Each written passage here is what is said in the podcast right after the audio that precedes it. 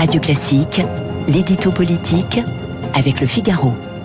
Le avec le Figaro et avec surtout Guillaume Tabar à 8h14 sur l'antenne de Radio Classique. Bonjour Guillaume. Bonjour Renaud. L'Assemblée nationale débat aujourd'hui d'une proposition de loi de la France insoumise pour inscrire l'avortement dans la Constitution. Cette proposition peut-elle aboutir? Euh, Non, elle n'aboutira pas pour deux raisons. La première, c'est qu'une révision constitutionnelle nécessite une majorité des trois cinquièmes au Parlement, puis l'organisation d'un référendum, une procédure lourde et peu pensable avec les équilibres politiques actuels.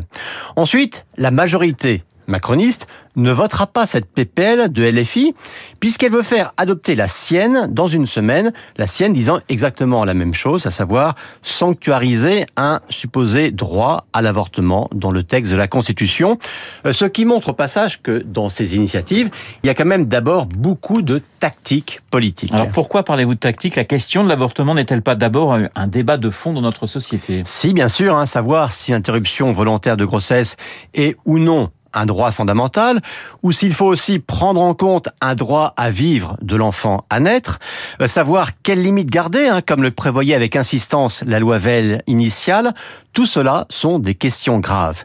Mais là, il ne s'agit pas du tout d'avoir ce débat de fond. Euh, rappelons que cette initiative a été prise au lendemain de l'abrogation de l'arrêt Roe versus Wade aux États-Unis.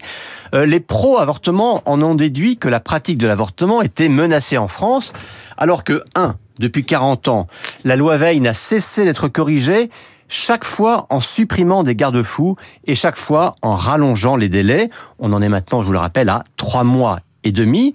Et deux, aucun parti, aucun candidat à l'Élysée n'a jamais fait campagne pour prôner l'abrogation de la loi Veil ou même tout simplement pour revenir à un état antérieur. Donc il n'y a pas de menace, entre guillemets, en France actuellement sur l'IVG.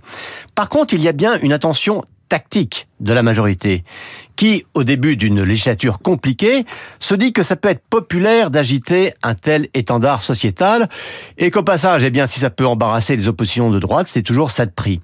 Intention tactique encore de la gauche, qui, pour ne pas laisser ce bénéfice politique aux seuls macronistes, décide de les prendre de vitesse en déposant avant eux son propre texte, qui sera rejeté, bien sûr, mais ce qui leur permettra de se poser en seul défenseur de l'IVG. Alors c'est une surprise, Marine Le Pen va déposer un amendement au texte de LFI pour inscrire aussi la loi Veil dans la Constitution. Pourquoi ce revirement en quelque sorte? Écoutez, il faut rappeler que le Rassemblement national était contre cette constitutionnalisation. Les républicains aussi d'ailleurs. Et à l'arrivée, ces deux partis disent inscrivons la loi Veil dans la Constitution. Alors leur argument, ça consiste à dire cela permettra de graver aussi dans le marbre l'existence d'un délai limite ou d'une clause de conscience. Donc c'est vrai, leur version est plus restrictive que celle de LFI et de Renaissance. Mais enfin, la logique reste la même.